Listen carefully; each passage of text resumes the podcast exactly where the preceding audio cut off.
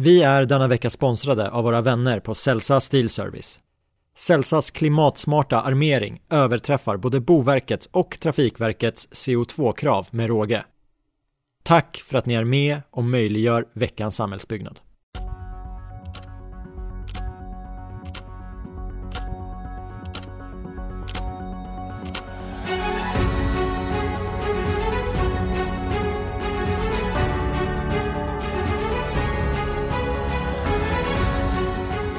Känn er riktigt varmt välkomna till veckans samhällsbyggnad. Mitt namn är Nima Asadi. Låt oss köra igång.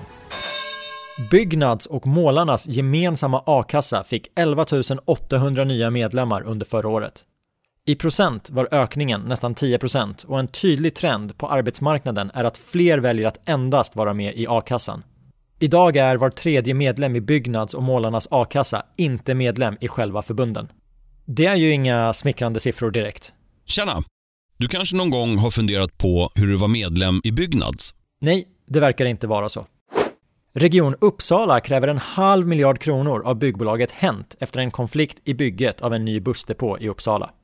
Ett projekt där kostnaden från början låg på 900 miljoner kronor.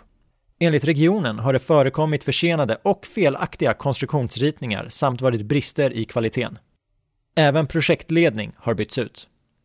Bygget av depån har ändå tuffat på för att projektet ska bli klart, men nu vill regionen ha kompensation och kravet är att Hent ska betala tillbaka 540 miljoner kronor. Hent motsätter sig kraven med motiveringen “Vi kan konstatera att vi är helt oeniga”. Eh, jaha, det var ju oväntat. no, no, no, no. Kommer ni ihåg avsnitt 74 i hela kedjan? Såklart ni gör. Det var när vi hade Niklas Bergman i studion och pratade om bygget av den nya tunnelbanan. I avsnittet tog vi bland annat upp att den senaste slutkostnadsprognosen låg 9 miljarder högre än den ursprungliga budgeten. Och nu är det klart hur betalningen av dessa 9 miljarder ska fördelas. Staten bidrar med 4, Region Stockholm med 3 och kommunerna fyller på med resterande 2.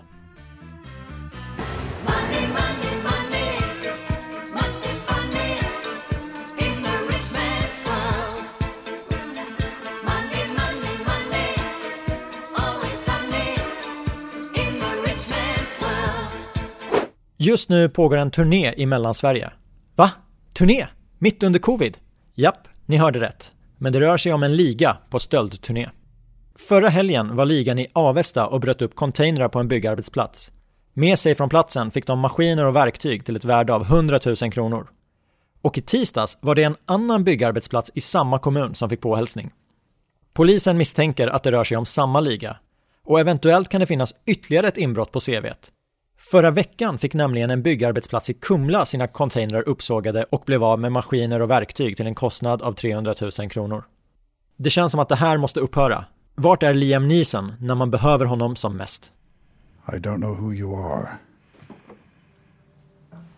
I don't know what you want. If you are looking for ransom, I can tell you I don't have money. But what I do have are a very particular set of skills. Skills I've acquired over a very long career. Skills that make me a nightmare for people like you. I will look for you. I will find you. And I will kill you. Celsa Steel Service vill påminna alla samhällsbyggare därute om att ställa miljökrav på armering. Ett projekt på 1000 ton armering besparar miljön cirka 590 ton CO2 när man väljer armering från Celsa jämfört med europeiskt genomsnitt. Den besparingen motsvarar 6 600 bilresor mellan Stockholm och Göteborg. Nå miljömålen med hjälp av Celsas armering. Den amerikanska kontorsuthyraren WeWork kommer acceptera både inkommande och utgående betalningar med kryptovalutor. Den första hyresgästen som kommer betala sina hyror med den nya valutan är bolaget Coinbase som noterades på Nasdaq-börsen i veckan. Återstår att se om svenska fastighetsbolag hakar på trenden. Let me explain how Bitcoin works. People worry when there's no gold behind money. But you don't have to worry about that with Bitcoin because not only is there no gold behind it, there's no anything else behind it either. So technically it's nothing. Enligt en ny rapport från Svefa så har vi ett år in i pandemin en fullständig återhämtning på investeringsmarknaden. Däremot finns det en del skillnader mellan segmenten. Svefa ser en viss osäkerhet för kontor och handel medan logistik har påverkats positivt. Samtidigt konstateras att bostads och samhällsfastigheter ses som en trygg hamn för kapitalet. Men för det kommande året finns det en del orosmoln. Vi citerar. Om den ekonomiska aktiviteten som stundar då samhället öppnar upp medför att marknadsräntorna trycks upp till en nivå där räntebärande tillgångar i högre grad ses som ett attraktivt alternativ, samtidigt som fastighetsbolagens största kostnadspost ökar stort, kommer konsekvenserna för fastighetsmarknaden troligen bli långt mer kännbara och utdragna än coronapandemin. Riktiga glädjedödare, de där Svefa. Samtidigt som det känns som att den norska bostadsutvecklaren Obos gör sitt för att ta över bostadsmarknaden i Sverige, så verkar det som att några svenska fastighetsbolag håller på att göra det omvända i Norge, fast på fastighetsmarknaden.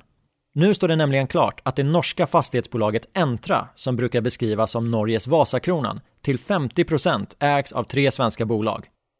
Största ägare är Balder som äger nästan 30%, men bland de fyra största ägarna finns även Castellum och Samhällsbyggnadsbolaget i Norden. Skönt att det finns bolag som håller den blågula fanan högt. Kom igen, nu tar vi över resterande 50%. Heja Sverige! Sju branschorganisationer har gått ihop i en skrivelse till näringsdepartementet om att skyndsamt ge Naturvårdsverket i uppdrag att ta fram standardiserade klimatdata och emissionsfaktorer. Man skriver att det idag finns osäkerhet och brister i jämförelser, dels inom branschen men även mellan olika branscher och att det är en förutsättning att detta ändras på för att nå målet om klimatneutralitet till 2045. Vi citerar om bygg och fastighetsbranschen ska kunna göra korrekta beräkningar av klimatpåverkan och effektivt kunna bidra till att målet om klimatneutralitet till 2045 uppnås så behövs en standardisering av klimatdata. Skrivelsen är undertecknad av Fastighetsägarna, Byggföretagen, Energiföretagen, HSB, Hyresgästföreningen, Sveriges Allmännytta, Svenska kyrkan What? och Riksbyggen. Veckans topp 3-lista är denna vecka sponsrad av Celsa, leverantör av betongkomplement och tidsbesparande armeringslösningar. Läs mer på celsa-stilservice.se podd. Den här veckan listar vi några nyheter från City i samverkan Stockholms senaste rapport. Nummer 1. Gångtrafikflödena i city minskade under året på flera av de mest intensiva stråken med 60% jämfört med samma period året innan. Nummer 2. Cirka en fjärdedel av omsättningen för sällanköpsvaror försvann och för restaurang och kaféverksamheter blev nedgången ännu större, cirka 45% Nummer 3. Inköp i volymhandelsbutiker upplevdes som relativt tryggt utifrån ett smittspridningsperspektiv, samtidigt som de branscher man traditionellt återfinner i volymhandelsområden blev vinnare under coronapandemin. Det var allt för den här gången och vi får se när vi hörs nästa gång. Men som tur är så finns det 87 avsnitt av hela kedjan att lyssna på under tiden. Vi hörs, ciao!